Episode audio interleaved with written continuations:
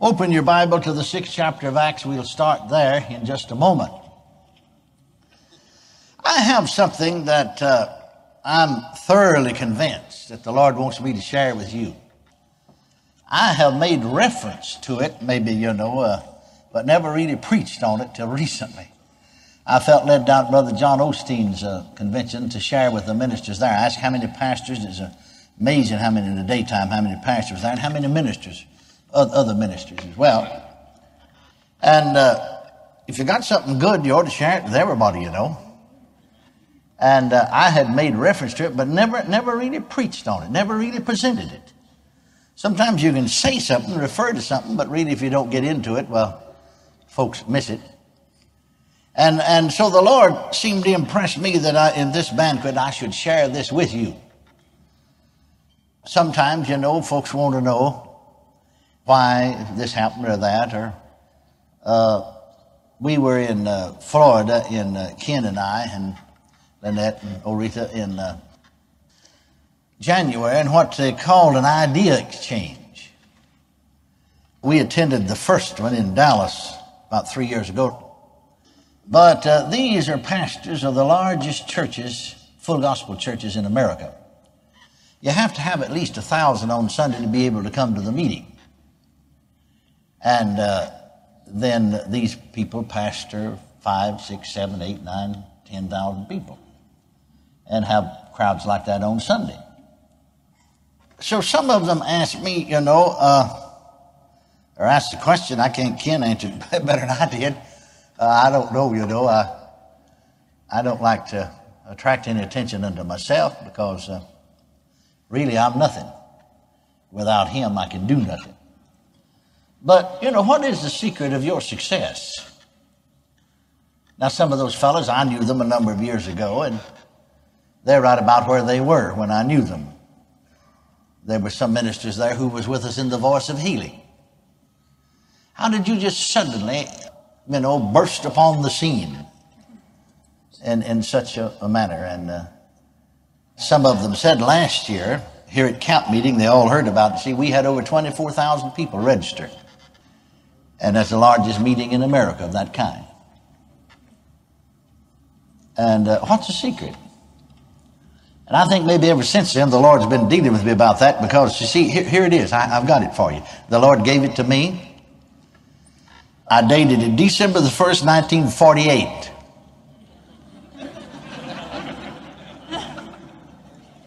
December the 1st, 1948, I was pastor of a small church down in East Texas.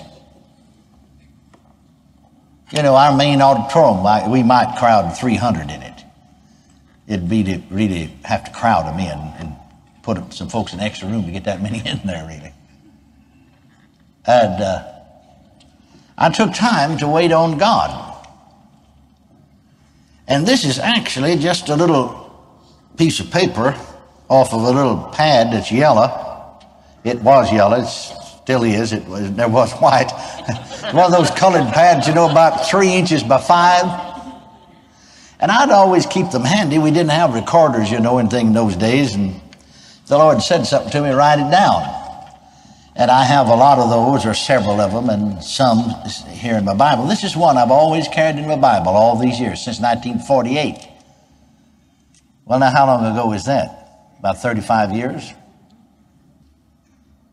Amen. And uh, so the Lord gave it to me. I got my own scripture to go along with it. He, he didn't give me any scripture, He just said something to me. And then I found scripture that comforted uh, a lot of times in getting sermons, and you understand there's difference in preaching sermons and teaching Bible lessons and so on and so forth. But sometimes God, you know, even as a pastor out on the field and film, and just speak a, a word to your spirit or a thought or give you a subject. And then, you know, I'd, I'd look in the Bible, to see if I could find a scripture that would, you know, that go along with that. And, and it's amazing when he speaks how much scripture you can find to go along with it. Because if he speaks, it is in line with the scripture. I, I remember uh, out of healing school, you know, when we had healing school for about over three years at 2.15 in the afternoon. A lot of times, and I don't know why it works that way, you know, you, you can't, you don't control the Holy Ghost. You know, be a whole lot better if he'd speak to you at certain times, you know, where you could get it all down real good, you know. But sometimes, just while Patsy was singing the last song, before it get, it, he'd start saying something to me, and that's the reason I'd have these cards. I always carry these cards now, not necessarily just a sheet of paper, you see, but just a two by, you see, that's been written on three by five. And, uh, and, and, so yeah, I got them all through here. You know, 15 to 20 of them, and, and these are all filled up. Now, once in a while I get the, uh, but I try to keep some blank ones there, you know, or the back side of one. Now, for instance, here's one. One day he said to me, study on the anointing. Study further about the anointing. Sometime when Clint was with us, he's going to school he, every day. Like he and Sarah would make healing school. He'd play and sing for us, and he'd sing just before I'd preach. While he's singing, you, you see, uh, remember the singing's got something to do with it. In the Old Testament, you know, the prophet said, "Now bring me a minstrel." When the minstrel began to play, well, the, the word of the Lord came unto him, saying, "The hand of God came on him." That's the Holy Ghost, you see. And, and sometimes he'd say different things to me, and I just write them down. And so one day he, he kept saying, Hear and be healed. And reading, I didn't get it written down first day, but second day, you know, he said it again. Now, it's strange, he didn't say it anywhere else except there. You know, you go all every day, cross the campus, driving to school, you know. But you walked into there, into the healing class, you know, and got on the platform, and here they are singing. He said, Hear and be healed. You know, you almost look around and say, Who said that? And so finally, the third day, I wrote it down then. And I said to himself, well, is anything in the Bible about hearing and being healed? And so I looked into concordance, you know, and I found out there is. And I realized what he was saying to me. And so that's the same thing with this. Now, here's what he said to me, and I wrote it down. That's, that's the original. I had uh, Doris, my secretary, recently put it in uh, plastic so I wouldn't, you know, wouldn't keep deteriorating, lose it after 35 years. But uh, the secret of a successful apostolic ministry well, that's what I wanted. I think that's what most ministers want. That's what he was saying to me, the secret. Is there, is there a secret to it? The secret to a successful apostolic ministry. And then he just gave it to me in capsule form. I wrote it down and found scripture later. I'll give you scripture here that I found to cover it. Full of faith and power are the Holy Ghost using the divine given instruments. And if you're writing and don't get it, I'll come over it again so you leave space. Using the divine given instruments of travail and compassion will make you irresistible. And then I dated it December the 1st, 1948. Uh, I've kept that from that day to this. And if I've had any measure or manner of success at all, it's, it's on this little piece of paper. I, I knew what he meant when he said full of faith and power and but he talked to me about uh, those other two, using the divine given instruments of travail and compassion. I needed some help there. I'm going to comment on the first part from Scripture, and I began to look up Scripture after he said that to me. Then I began to look into Scripture to see what I could find that would corroborate what he said.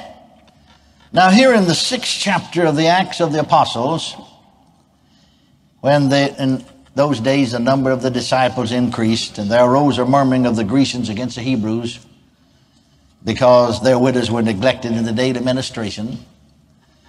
Then it says that the twelve, that's the apostles, you see, called the multitude of the disciples of them and said, It is not reason that we should leave the word of God and serve tables. Uh, has nothing to do, well, in a way it does too, but here's a little side thought. It's just simply not reason that those in the ministry should leave the word of God and get into secular things spend your time with a lot of other things. And even in a lot of things connected with the church. Wherefore, brethren, look you out among you seven men, number one, of honest report, number two, full of the Holy Ghost, and number three, wisdom. Now get this whom we may appoint over this business. That is really the only business that the early church had right at this time because they didn't have any church buildings. The only business they had was they had all things common. People sold their possessions, gave them the money. These people handled that. Gave out to people in the daily administration. Everybody had all things common. Are you listening to me? They were saying it's not reason, in other words, they weren't going into secular business, but it's not reason that we should be tied up with taking care of this business and neglect the Word of God. Look you out seven men among you of honest report and full of the Holy Ghost, whom we may appoint over this business. It's not reason that the minister should spend his time running the business of the church. It's going to weaken his ministry, weaken the anointing, keep him out of the Word of God. He needs to look out among his congregation those of honest report, full of the Holy Ghost and wisdom, whom may he may appoint. Or the church as a whole. May the saying please the whole group of people. Amen. I'll not comment further about that, but there's a lot you could give there. Notice the next verse. But we will give ourselves continually. Occasionally, once in a while we'll do it. No, continually to prayer and to the ministry of the word. We'll give ourselves continually to this. And the minister should do that, whether he's a pastor, evangelist, whatever his calling is. If he's going to be successful, he's not going to be full of faith without giving himself continually to the Word of God. Now, let's go on reading, however. And the saying pleased the whole multitude, and they chose Stephen, a man full of faith and of the Holy Ghost. Then it goes on to list the names of six other men, among them Philip. He later on became an evangelist. But now skip down to the eighth verse. And Stephen, remember the other verse said, a man, full of faith and power, did great wonders and miracles among the people. Now, all seven of these men are full of the Holy Ghost. The Bible said so. All seven of them are. And yet you don't have any record where any of the rest of them, until God called Philip to be an evangelist, where any of the rest of them, not here at least, any of them, worked any miracles or did any wonders. And yet they're all full of the Holy Ghost. If you're full of the Holy Ghost, you're full of power. You can't be full of the Holy Ghost without being full of power. We in the Pentecostal movement, you see, I, I, gathered that impression from them when I came over among them. Well, if the Holy Ghost, if the power is there, it'll work. If it don't work, because the power is not present. That's not it at all. You got to have something besides power to get the job done. You got to have faith. I tell the story many times about John Lake. John Lake says in some of his sermons, you know, that when he was 10, 12 year old boy, his, his daddy, you know, and sort of like to experiment around, you know, in the area of uh, science and chemicals and different things. And they had a little, he and the neighbor farmer had a makeshift lab set up in the barn. And so one Saturday they were going into town to get something else. They was experimenting around. And so he said to John, don't go near that barn. Don't you go in the barn. Well, of course, you don't tell a 10 or 12 year old kid not to do anything, you know, until you get out of sight. He's going to be doing it. That's the reason you don't want to tell your people, don't do this and don't do that, because they'll all do it, because most of them are just kids, or spiritually speaking, you know. They'll want to see it as bad as you said it was. One church I pastored during World War II, a fellow came and, and he was he was full gospel, but he was not of our particular persuasion. And he put up a tent right between me and neighboring churches, three miles away, a mile and a half from me and a mile and a half from him. And I knew something about the man's ministry. He had a good healing ministry, got people healed. I didn't agree with his theology. You can be right in your heart and wrong in your head, you know. And some way or another, God looks at your heart, you know. And so my neighbor and pastor one day said to me, What are you going to do about that tent meeting? They're putting that tent up. They're going to have that tent meeting right there between us, you know. I said, I'm not going to do a thing in the world about it. What are you going to do about it?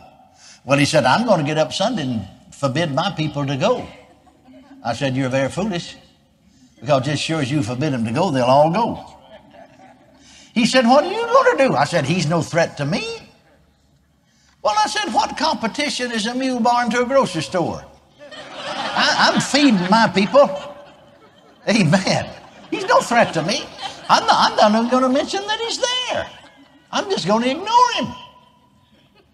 Well, yeah, you said, What if your people go? I said, I expect them to.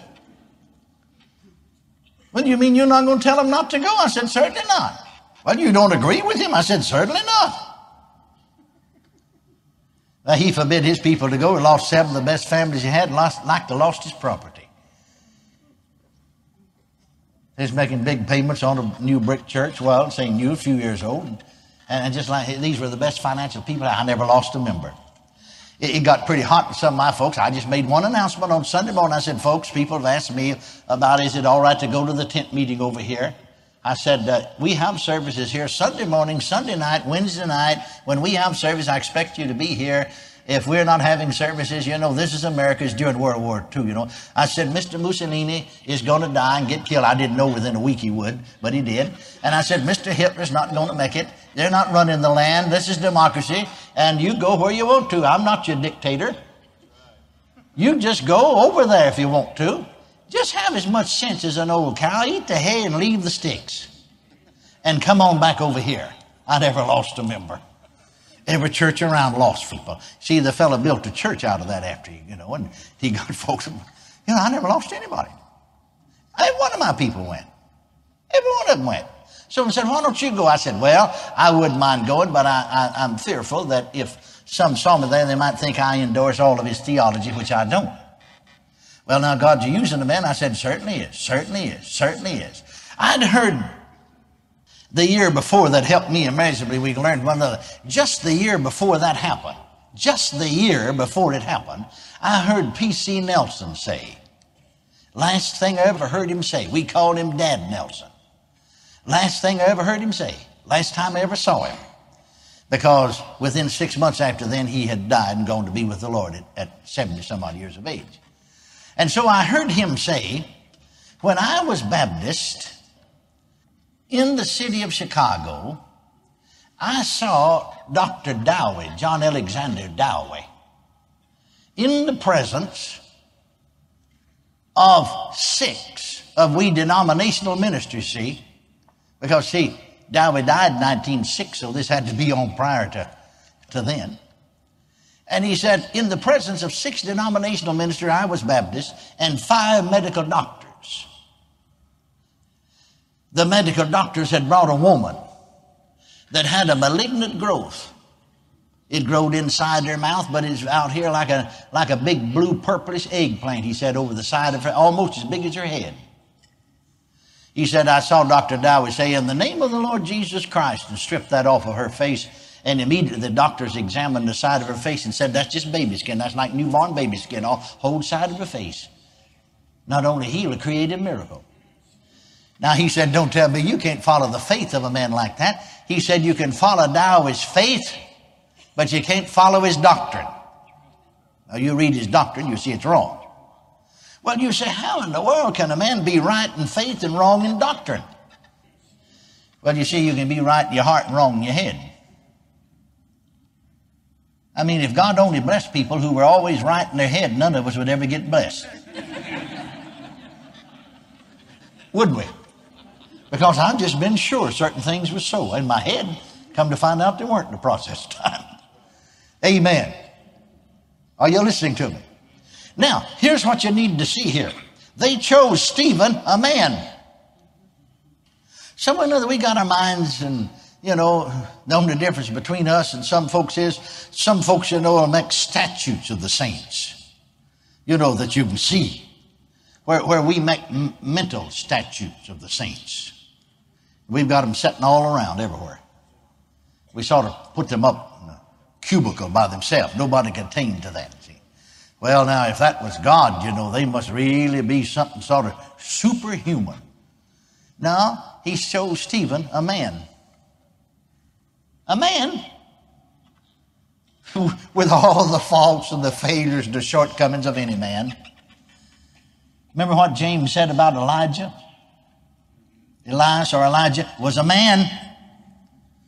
A man subject to like passions as we are. And yet, with his praying, he shut up heaven. It didn't even rain for three years and six months. And he opened up heaven with his prayers and it rained. Oh, he must be something, mustn't he? No, he's just a man. What kind of a man is he, anyhow? Subject to like passions as we are, just like all the rest of us. Hallelujah. But you see, it, it, it's what the man is full of that counts. It's what you're full of that counts. And so, a man, they chose Stephen, a man full of faith. Now ask yourself the question what does it mean to be full of faith? How many of you want to be full of faith? Sure, every one of us do. Well, now, wouldn't you say that a man full of faith would be one that's strong in faith? Wouldn't that be saying the same thing, really? Well, here's a scripture you're all familiar with. We've looked at many times. Why don't we look at it again? It's amazing how many times you can look at scriptures and see a little different gleam of light than you did before. You've looked at it a hundred times. But here's the story of the fourth chapter of Romans about Abraham. As it is written, I made thee a father of many nations. Before him whom he believed, even God who quickeneth the dead and calleth those things which be not as though they were, who against hope believed in hope that he might become the father of many nations according to that which was spoken, so shall thy seed be. And being not weak in faith, he considered not his own body now dead, neither yet the deadness of Sarah's womb. Now listen, but was strong in faith. Strong in faith. Hallelujah. Giving glory to God and being fully, well, there's that word full in some form. Full, fully. Fully persuaded that what he's promised, he's able also to perform. That's being full of faith. Amen, isn't it? Fully persuaded. Hallelujah. Fully persuaded that what he's promised or that what he said, said he believed according to that which was spoken. Fully persuaded that what he said, he's able to perform. And then he gave glory to God. So that's what it means to be full of faith. So don't go away and say, well, I'm praying to God to make me full of faith. No, he won't. You just get fully persuaded that what he's promised he's able to perform. How are you going to get fully persuaded? By getting enough of the word in you. By meditating on it and feeding on it and thinking on it until after a while you'll get down in here and you'll be so fully persuaded they couldn't, they couldn't knock it out of you with a baseball bat. If he said, we're going to tie you up hand and foot, take this baseball bat and beat you from the top of your head to the soles of your feet till you say it didn't so, you'd say, just go ahead, I'll die saying it's so. You're fully persuaded. But now if you just go out and hope so, maybe so, guess so, might happen, well, you're not going to get very far. No, full of faith. That's what it means. Well, now, what does it mean to be full of the Holy Ghost? Now, we all know from the scripture something about the beginning of the experience. Because Acts 2 4 said, when the day of Pentecost was fully come, they in one accord in one place. Suddenly came a sound from heaven like rushing mighty wind, filled all the house where they were sitting. There appeared cloven tongues like as a fire, sat upon each of them. They were all filled with the Holy Ghost and began to speak with other tongues as the Spirit gave them utterance. Hallelujah. That's the beginning. You got to get full Get filled before you can be full. That's the way you get filled. They were all filled with the Holy Ghost. Well, how do you get full? One thing to get full, if you're filled, you're full, but you need to stay full. Don't you? I said, don't you? How do you stay filled? Why don't we turn over to the book of Ephesians in the fifth chapter and see what Paul said, writing to the church at Ephesus? Beginning with the 18th verse. And be not drunk with wine wherein is excess, but be filled. If you're filled, you're full. Filled with the Spirit. Well, now we use that verse sometimes, encouraging people who have not had this experience to get filled with the Spirit. But that's not what Paul's talking about. He's writing to people that have already been filled with the Spirit. See, these are the Ephesians he's writing to. Remember the 19th chapter of Acts, beginning of the first verse. Paul, having passed through the upper coast, came to Ephesus. Finding certain disciples, he said to them, Have you received the Holy Ghost since ye believed? They said, We've not so much as heard where there be any Holy Ghost. He said, To Whose baptism were you baptized? And they said, John's. Skip down to the sixth verse, and Paul laid his hands upon them. The Holy Ghost came upon them. They spake with tongues and prophesied. And so these people were filled with the Holy Ghost. Now he's writing a letter later on to them, encouraging them not to be drunk with wine, or we might put it this way, filled with wine, but be filled with the Holy Ghost. But be filled with the Spirit. Now, Greek scholars tell us, and I'm not a Greek scholar now, I've got to depend on some of these other fellows, you know, that studied that. But men I know, like Dad Nelson, for instance, who was a Greek scholar. And uh, like uh, Dr. Well, others. Said actually, this word translated fill here in English, in, in the Greek, there's a play on it, and actually it denotes continuous action. It denotes continuous action. And a good literal translation is that he said, but be being filled. Be being filled with the Spirit. How, how are you going to get filled with the Spirit? Well, they were all filled and began to speak in other tongues. But how are you going to be being filled? Well, notice what he said. But be being filled with the Spirit. Speaking to yourselves in psalms and hymns and spiritual songs, singing and making melody in your heart to the Lord, giving thanks always for all things unto God and the Father in the name of the Lord Jesus Christ. Hallelujah. That's how you're going to stay full.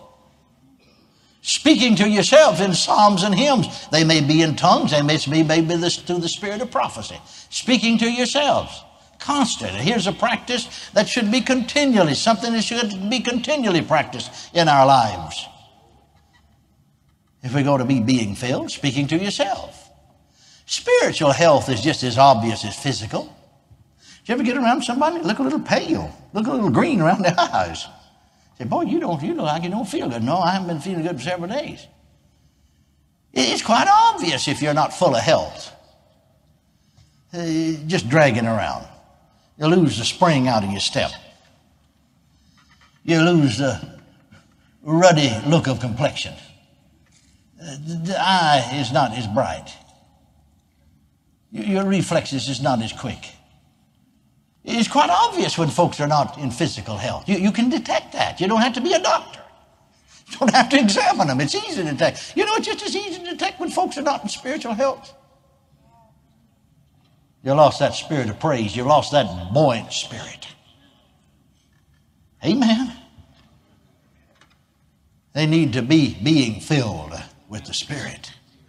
So, full of faith, full of the Holy Ghost, full of power. Hallelujah. That's what it means to be full of faith. That's what it means to be full of power. Now then, notice what else he said. Using now, see, first, after that you're full of faith and full of power, then using. See, some people try to use some of these things without being full of faith and power, and they're not effective. But full of faith and power, using the divine given instruments. Notice how the Holy Ghost said that. Isn't that strange language? using the divine given instruments. Well, divine given means God given, but instruments.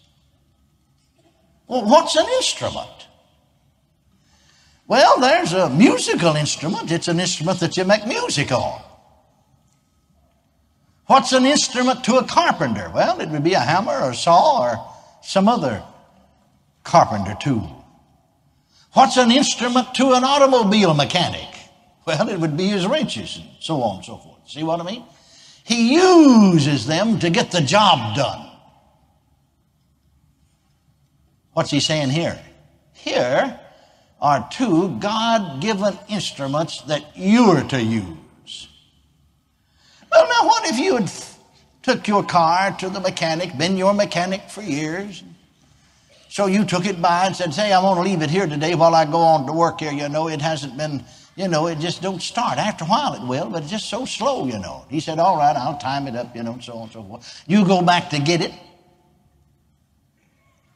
and it's still sitting right where you parked it, outside the garage. You go and say, Hey, is it ready? No, no, it's not ready yet. Well, why? Why isn't it ready? Well, I've been praying all day that God would fix it. No, he picks up his instruments. He raises the hood, he picks up the right wrench or the right whatever he needs and get busy on it.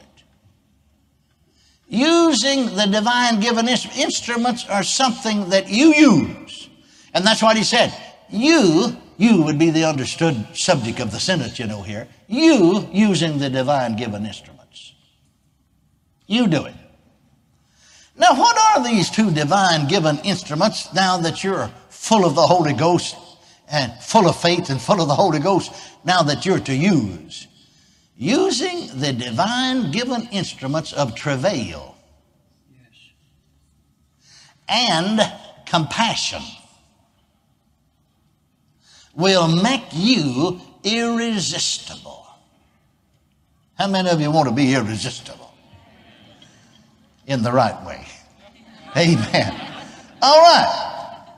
Notice something that Paul said about travail. Notice in the book of Galatians, Paul says in the fourth chapter, the 19th verse, My little children, now he's writing this letter to be read throughout the churches in Galatia, not just one church in one city, but the churches throughout Galatia, they were his little children. He had established every one of them. He didn't preach the gospel or build on some other man's foundation. He preached the gospel where the gospel has not been preached. My little children, of whom I travail in birth again. I travail in birth again until Christ be formed in you. Now he says that he has travail for them in birth. He's using the term of a woman travailing in birth to give birth to a child. Spiritually speaking, I travailed in birth, and so I'm going to travail in birth again for you until Christ be formed in you. Well, now, just what does that mean? Here's other scripture. Turn back to the book of Isaiah let's read further, gets a little further light. Isaiah, the 66th chapter, the eighth verse. Who has heard such a thing? Who has seen such things? Shall the earth be made to bring forth in one day? Or shall a nation be born at once? For as soon as Zion travailed, she brought forth her children. Shall I bring to birth and not cause to bring forth, saith the Lord? Shall I cause to bring forth and shut the womb, saith thy God? She's using the natural birth to explain the spiritual something. Now, very often, Scripture in the Old Testament had a twofold meaning. It referred actually to Israel, and this does too, and about the rebirth of Israel, and Israel has been reborn. But then very often there's a further meaning that the Spirit of God gives us, which is a spiritual meaning. Now turn over to the book of Hebrews, the 12th chapter.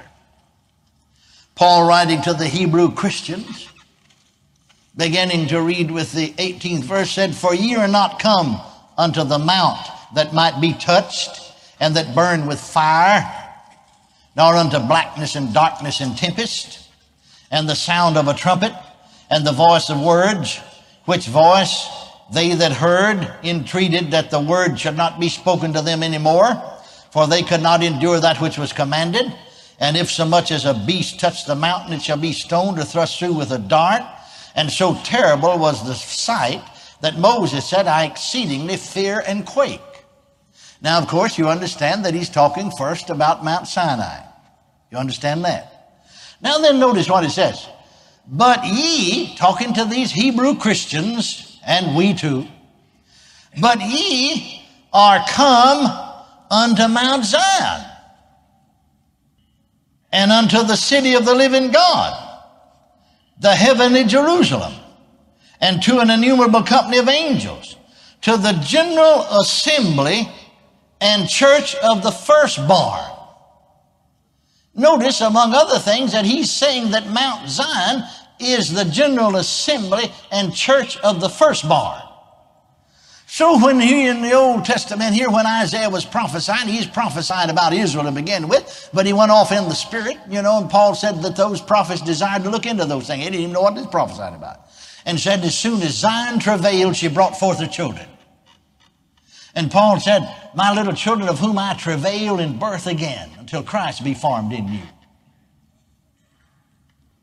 Now, the Lord said to me recently, and, and, and, when I say recent, I don't mean the last few days. I'm talking about the last few months and weeks and last two years, particularly, been dealing with me along a certain line, uh, about the charismatic move. See, they, he said they know a, a lot about praise, not all they need to know, but they don't know much about prayer.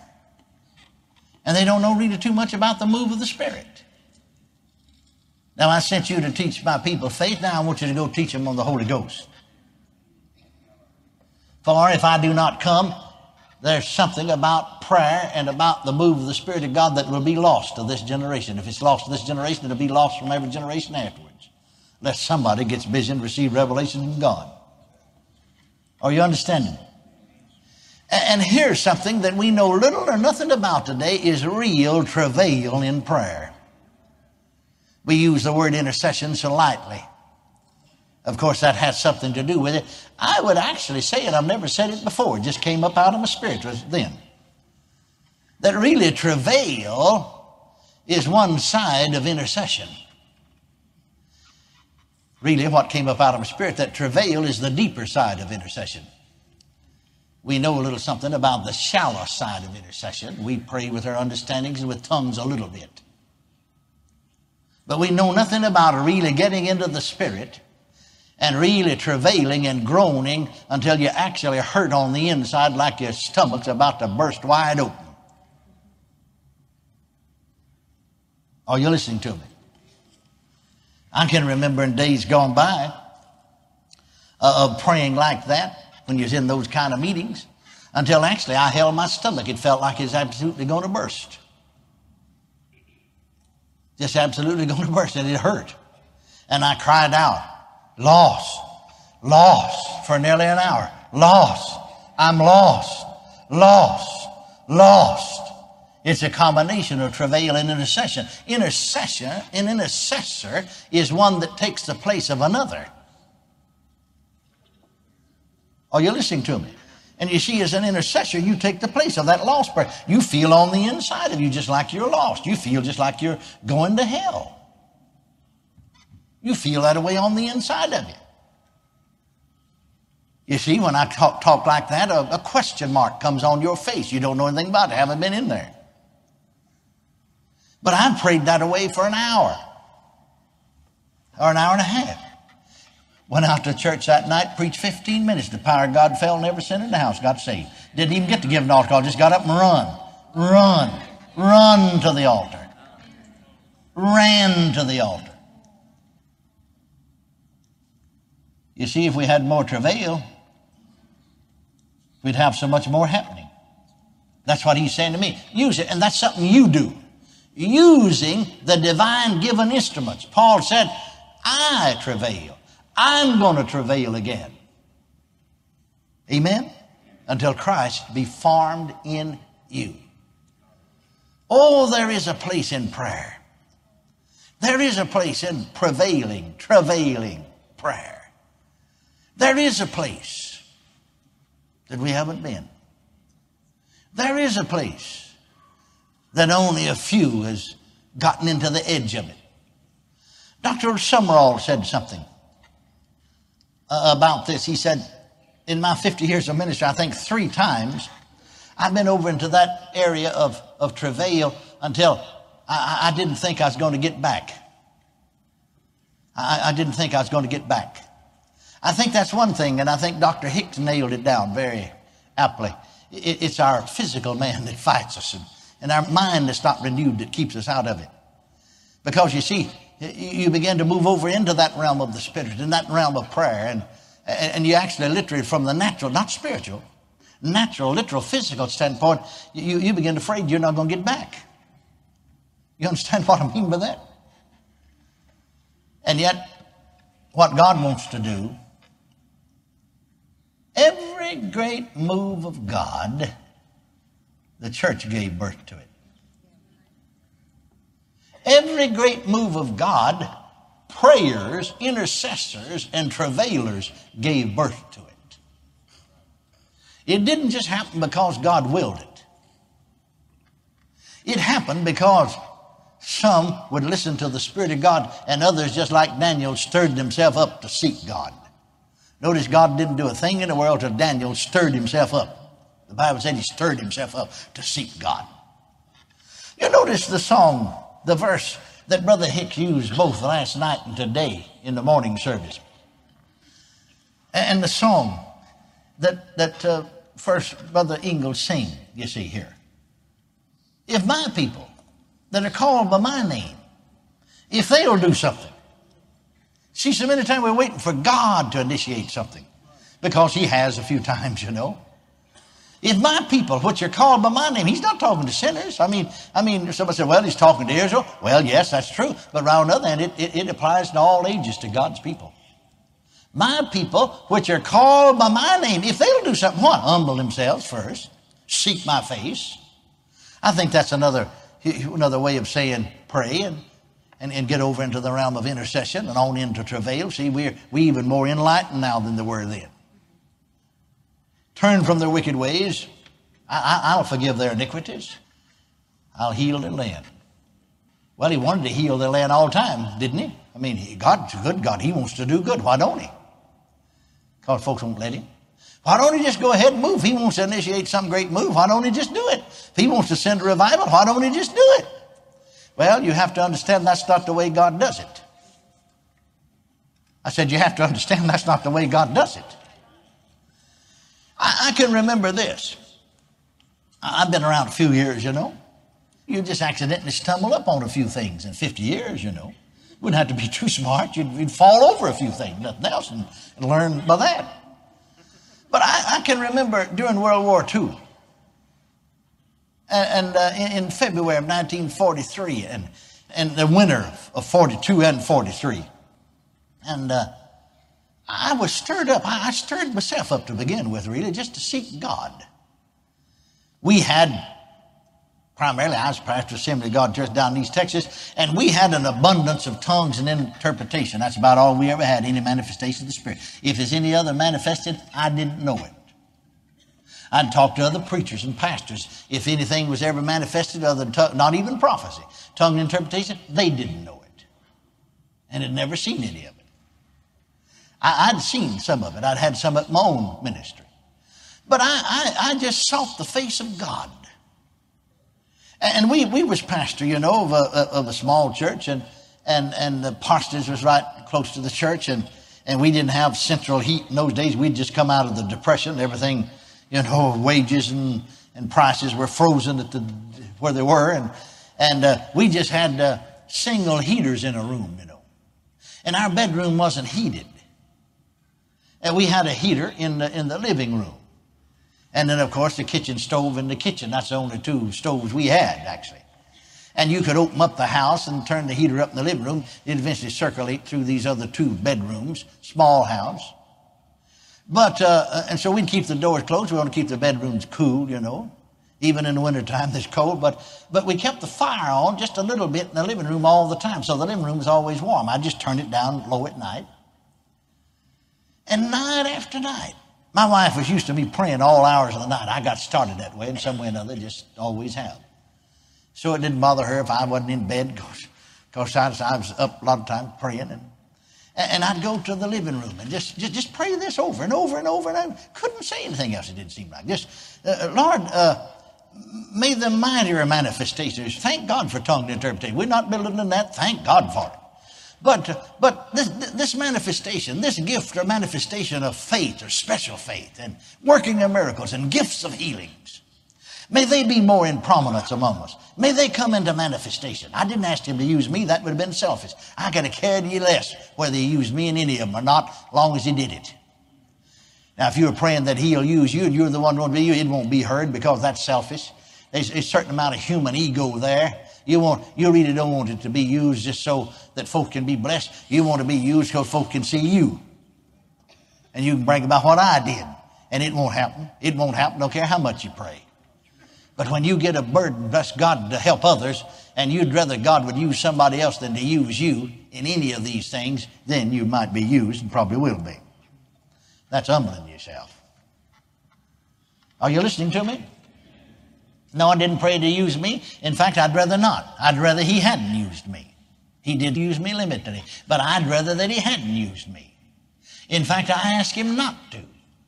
When he did visit me, I said, Lord, give that to somebody else. I don't want it. Give it, give, give, give somebody else. But here's what I started to say. I, I got so taken up with that kind of praying that a time or two, I think three times that winter, I woke up now, I remember going to bed. See, I was asleep. But when I came to, when I woke up, I was in the living room on my knees by the couch praying that prayer. And I thought to myself, you know, when I, when I woke up, it was coming out of my mouth. I heard myself praying it. And then I thought to myself, how did I get here? Well, I don't remember coming here. How, how did I get in here? I know that I was so taken up with praying that way that I just must have got up in my sleep and went to the living room. Three times that way I woke up in there at four o'clock in the morning, three thirty in the morning, on my knees of praying. Well, after continually praying that way, not just this week and forgetting it, but day after day, week after week, nearly every night, I'd do it. If I happened to wake up another time, I'd, I'd get up and go in there and pray. You see, because if you try to pray in bed, sometimes it's warm and it's cold. Otherwise, you go back to sleep. So you want to pray for a while. And, and uh, then one day, February 23rd, I, prayed five hours and 45 minutes in other tongues, and the Lord said to me, and I had one of these, those days, those little pads, real handy, so I just wrote it down. At the close of World War II, there'll come a revival of divine healing to America.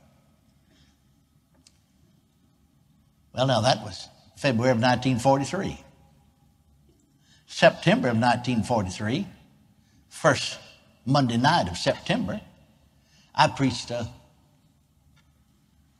a rally, young people's rally, first, uh, actually a year later, 1944. And I said to him, let me give you a little insight on something's going to happen when the war's over. See, the war wasn't over, it's still in it. Didn't end in 45. See, this is 44, a year ahead of time. And I read to them what the Lord had said to me. Now listen, when I read that, when I said that, I never gave an invitation. The church is full, ministers standing around the wall, ministers standing in the back. When I said that, like, like, like some unseen person was directing them. Everybody, see, they're sitting down, stood up and run to the altar. Preachers ran down the aisle. Preachers ran and fell in the altar. And I looked back across the room, and all I'd done just said that. Didn't have any singing, didn't wave my arm, just said it. And I looked back across the crowd, and you'd think you was looking over for a battlefield. Everybody's either you know, lying on the floor or kneeling on the floor. Wasn't anybody up except me, so I got down with them. Glory to God. Hallelujah. Well, now that revival started in 1947. There were two men in particular in different parts of the nation that God especially spoke to. Oral Roberts was pastor of a small Pentecostal Holiness church over in Enid, Oklahoma. God spoke to him. Brother Branham up in Indiana, Baptist minister, had been baptized. The Holy Ghost spoke with a tongue. An angel appeared to him. And they sort of spearheaded the healing revival until all over America. I had evangelists say to me, I never prayed for the sick in my life. I mean, older people, men their, and women in their 60s. Never had healing meetings in my life. I've been in the ministry 40 years, getting people saved, singing, giving altar call, getting people saved. Never had a healing service in 40 years. But I started having healing service. It couldn't have been their faith. It was a wave. It was, they got on the wave and started riding it. Said to my utter amazement, people just started getting healed everywhere. Well, I said, it's the easiest thing in the world to get people healed. Well, one lady evangelist told me, I don't know, I think she's 60 or 62 or 3 at the time. Been in the ministry, you know, for over 40 years. Never prayed. Said, blind woman instantly healed. Just, just, just, just popped open like that. Said, I just went home to me. Said, dear God, we ought to have been doing this, I guess. But what happened to them? They didn't even know what happened. They just got on that wave that the rest of us prayed in started riding it. We gave birth to that. I said in 1958, I was preaching in Oak Cliff Assembly where Brother Noah was pastor in Dallas. And, and, and you see, the healing revival began to wane. It lasted from 47 through 58. And that wave began to subside. And I said to them one night, suddenly I said it. Just, just spoke it out like I did that while ago. I mean, it come up in me. It surprised me. I said, the next revival's, this revival's about over. The next revival's in the church. Now, they thought I meant the full gospel church because, you know, if God's going to bless anybody, going to bless the full gospel Pentecostals, you know. You know, I didn't mean that at all. I meant the revivals coming over here in the denominational church. It was the charismatic move. So we got that charismatic move. Thank God for the charismatic move. Great things happened. A little while later, I had a vision. I saw myself preaching in other churches, Baptist, Methodist, and so on, even preaching to the Roman Catholics. Amen. When I say preaching the church, I mean the, the, the body of the believer, not necessarily the building, but preaching in some of their buildings not their main sanctuary. I had some services in there, some of their other lesser auditorium because they didn't let anybody in the main auditorium except those folks that was rightly frocked. and, uh, but we did have services there on their grounds and in their buildings, you see, and to the church. Amen. And, and I saw that in the spirit. Well, you see, that revival is beginning to wane. We've had a revival of, of teaching I can remember Dr. Hicks, and you know, we, we, we go back a few, few days. There was a time in full gospel and Pentecostal circles that if you were a teacher, you know, folks almost turned their nose up at you. See, they wanted you to preach. You couldn't get a meeting, a teaching meeting. Who ever heard of having a teaching meeting? And about only teachers we knew was dead and dry and wordy. But see, God revived the teaching ministry. Hallelujah. We had a great move of the Spirit, you see, and the Pentecostals had a great move of the Spirit, but they had very little word. I saw this when I came to the Pentecostals out of the Baptists. I've said this many times. I didn't have the baptism of the Holy Ghost, but I found out that without the baptism of the Holy Ghost, I was getting, I'd say, more people healed than any five full gospel preachers. I know because after I came among them, I observed them and then talked to them and asked them. I was pastor. Well, how did you do it?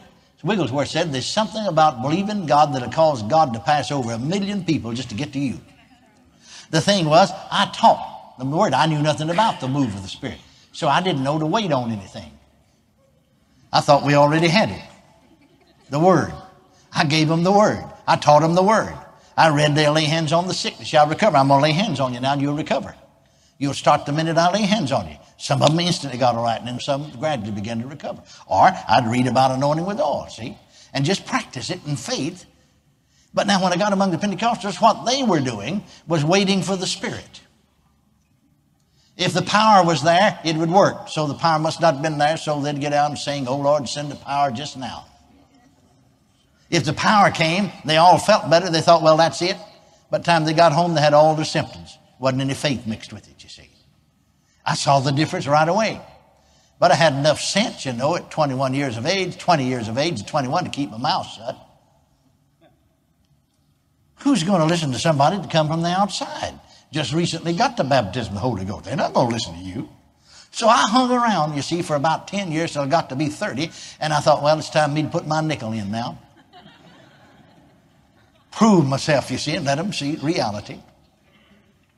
Amen. But now listen to me. There was an, a revival of teaching. There was a revival of the faith. See, whatever is lacking, God will revive that. And to get people up into a good condition, He may have to even get you to go to the extreme. Because, see, the church is in the ditch over here with unbelief and negativism, and you've got to get away over here in the ditch on faith and in the ditch on positivism to pull them back up in the middle of the road. But once you get them back in the middle of the road, don't stay over there, come back in the middle of the road with them. Are you listening to me now, you see? And so there was that wave, see? I was out there by myself for a while, for a long time. My, my, my, I run up and down the hills of East Texas and preached that God wanted to prosper us and had uh, four ball tires and no spare and a junk car, pocket knife in one pocket and a dime in the other one. An empty billfold bills piled up on both sides of me. Preaching God wants to prosper us. God's going to prosper us. Hallelujah. Amen. And he did. I said he did. And the preaching faith, you see, till finally some began to get a hold of it and began to see it. And there was a revival of the preaching and the teaching of faith. Now, here's what happens with waves that come. And these waves come, they've always come.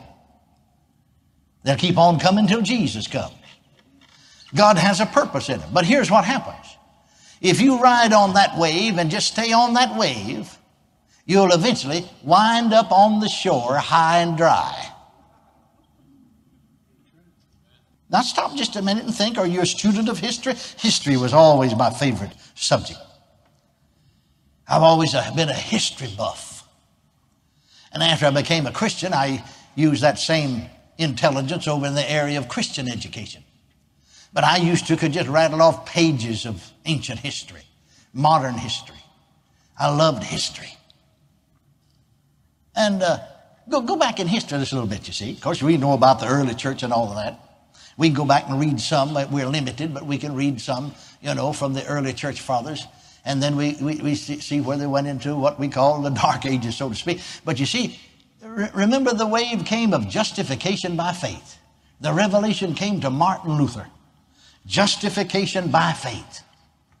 Folks didn't know that. They're trying to work their way into glory. Justification by faith. Well, my, my, my, how the Lutherans were blessed. My, what a move of the Spirit of God. You read after Luther. Luther talks about casting out devils. He talks about healing the sick. He talks about talking in tongues even. Gifts of the Spirit manifestation. There was a move.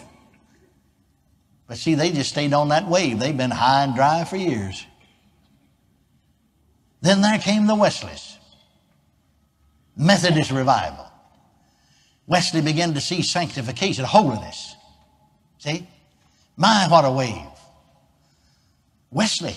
I've got some, some of the boys there in, England, got some of the, you know, journals of Wesley, you know. I, have them out there in my library. Some of his writings, he, he kept a journal, you see, a, a, a diary everywhere he went.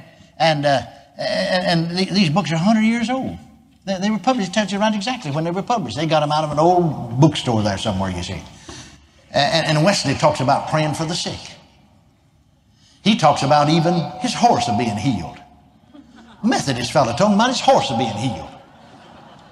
Why, most Pentecostals nowadays would laugh at you about getting healed. Must, you getting healed, much less your horse. Amen. Are you listening to me? Sure. But there was a real wave, and people got on that wave and rode it. What a blessing it was. People fell under the power. But some folks never did get off of that wave. They just stayed on that wave. Rode it right into the shore. Been high and dry for years. Then there's the Pentecostals at the turn of the century. Outpouring of the Holy Ghost at the Azusa Street Mission, California, and up here in Topeka, Kansas at the Bible School.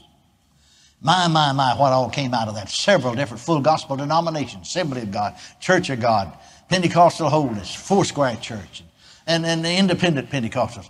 And it's just sprung up everywhere, all over the world, all over the United States. What a wave. What a revival. What a revival.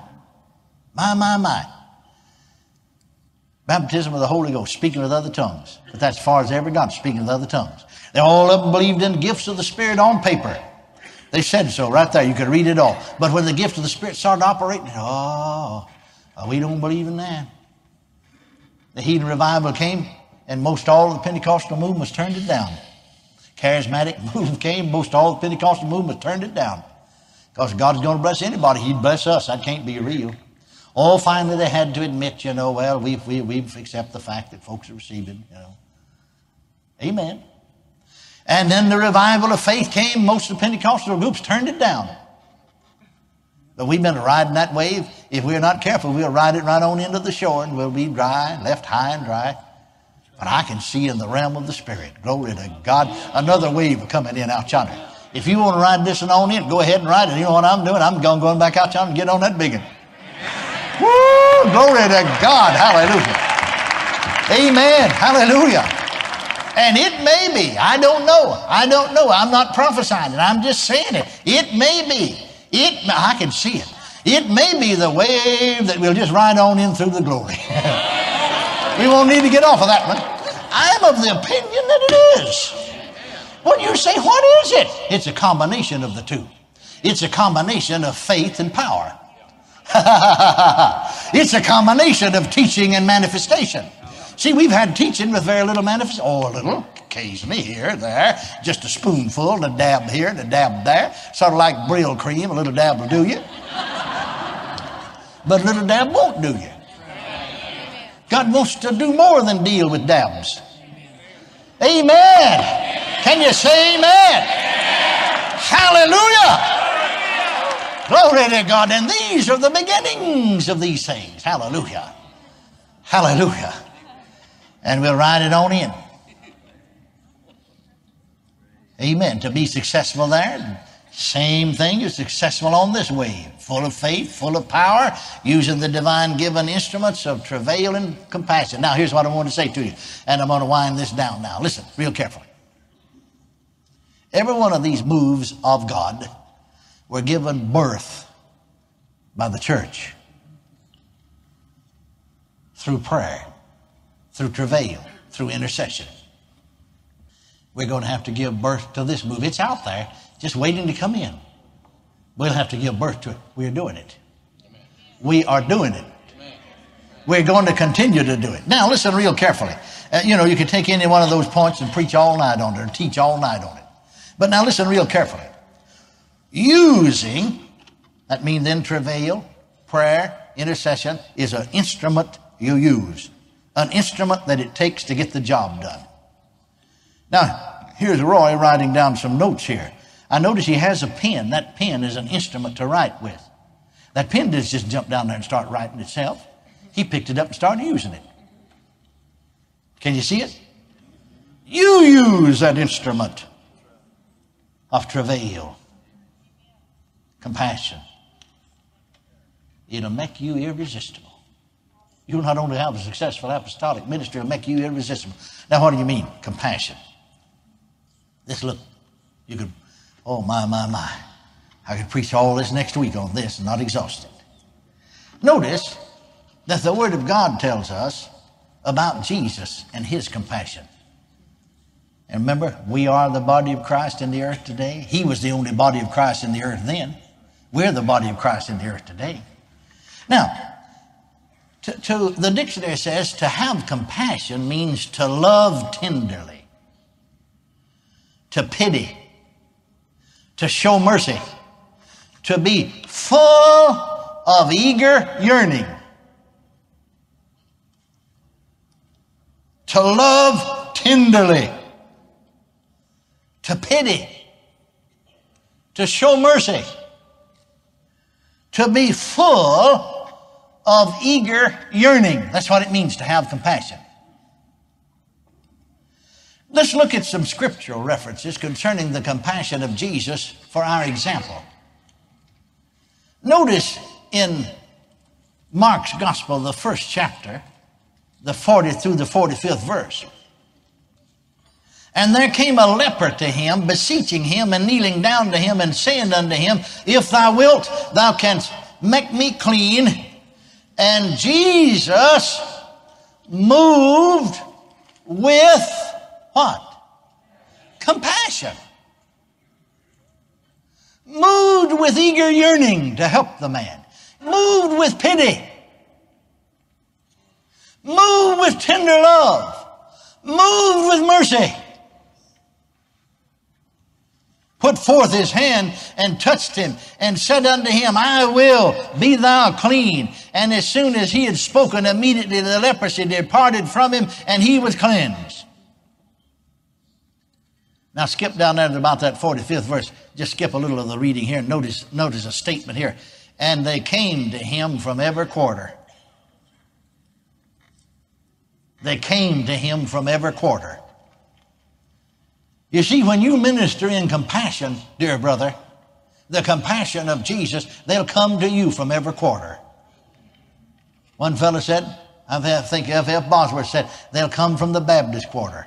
They'll come from the Methodist quarter. They'll come from the Presbyterian quarter. They'll come from the Episcopalian quarter. They'll come from the Christian Science quarter. Amen. They'll come even from the occult quarter. They'll come from every quarter. Now notice Matthew, the 14th chapter, the 13th and 14th verses. And he, that's Jesus, departed thence by ship into a desert place apart. And when the people had heard thereof, they followed him on foot out of the cities. And Jesus went forth and saw a great multitude and was moved with compassion toward them. And he healed their sick.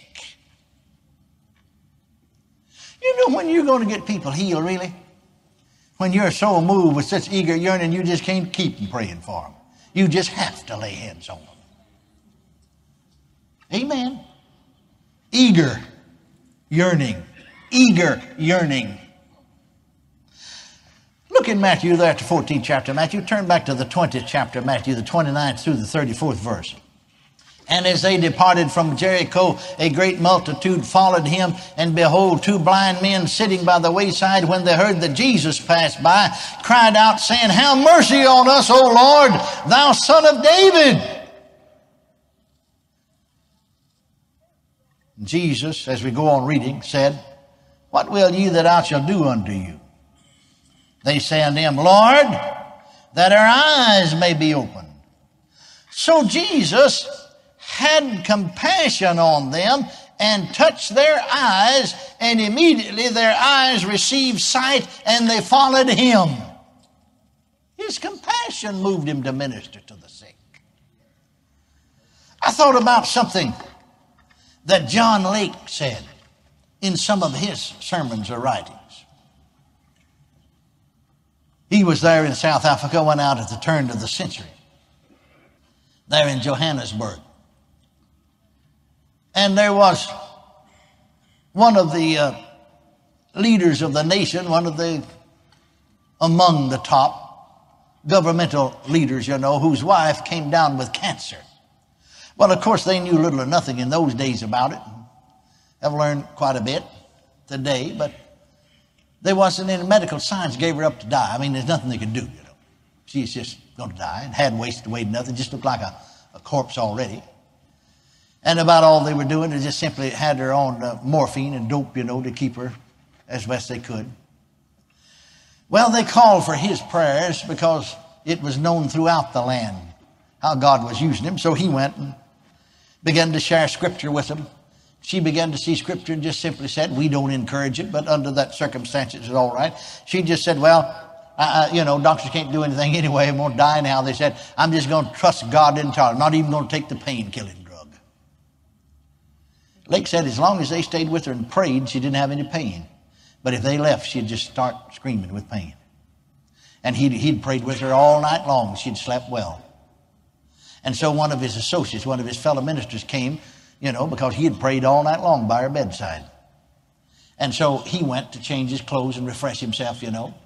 And his associate took up. And so after he, that he had shaved and bathed and put on fresh raiment, and he went back, he said, when I got within two blocks of the house, I could hear that dear woman screaming in pain. And he said, without thinking, something got hold of me. I, I just began to weep. And I ran those last two blocks. And I ran into that house.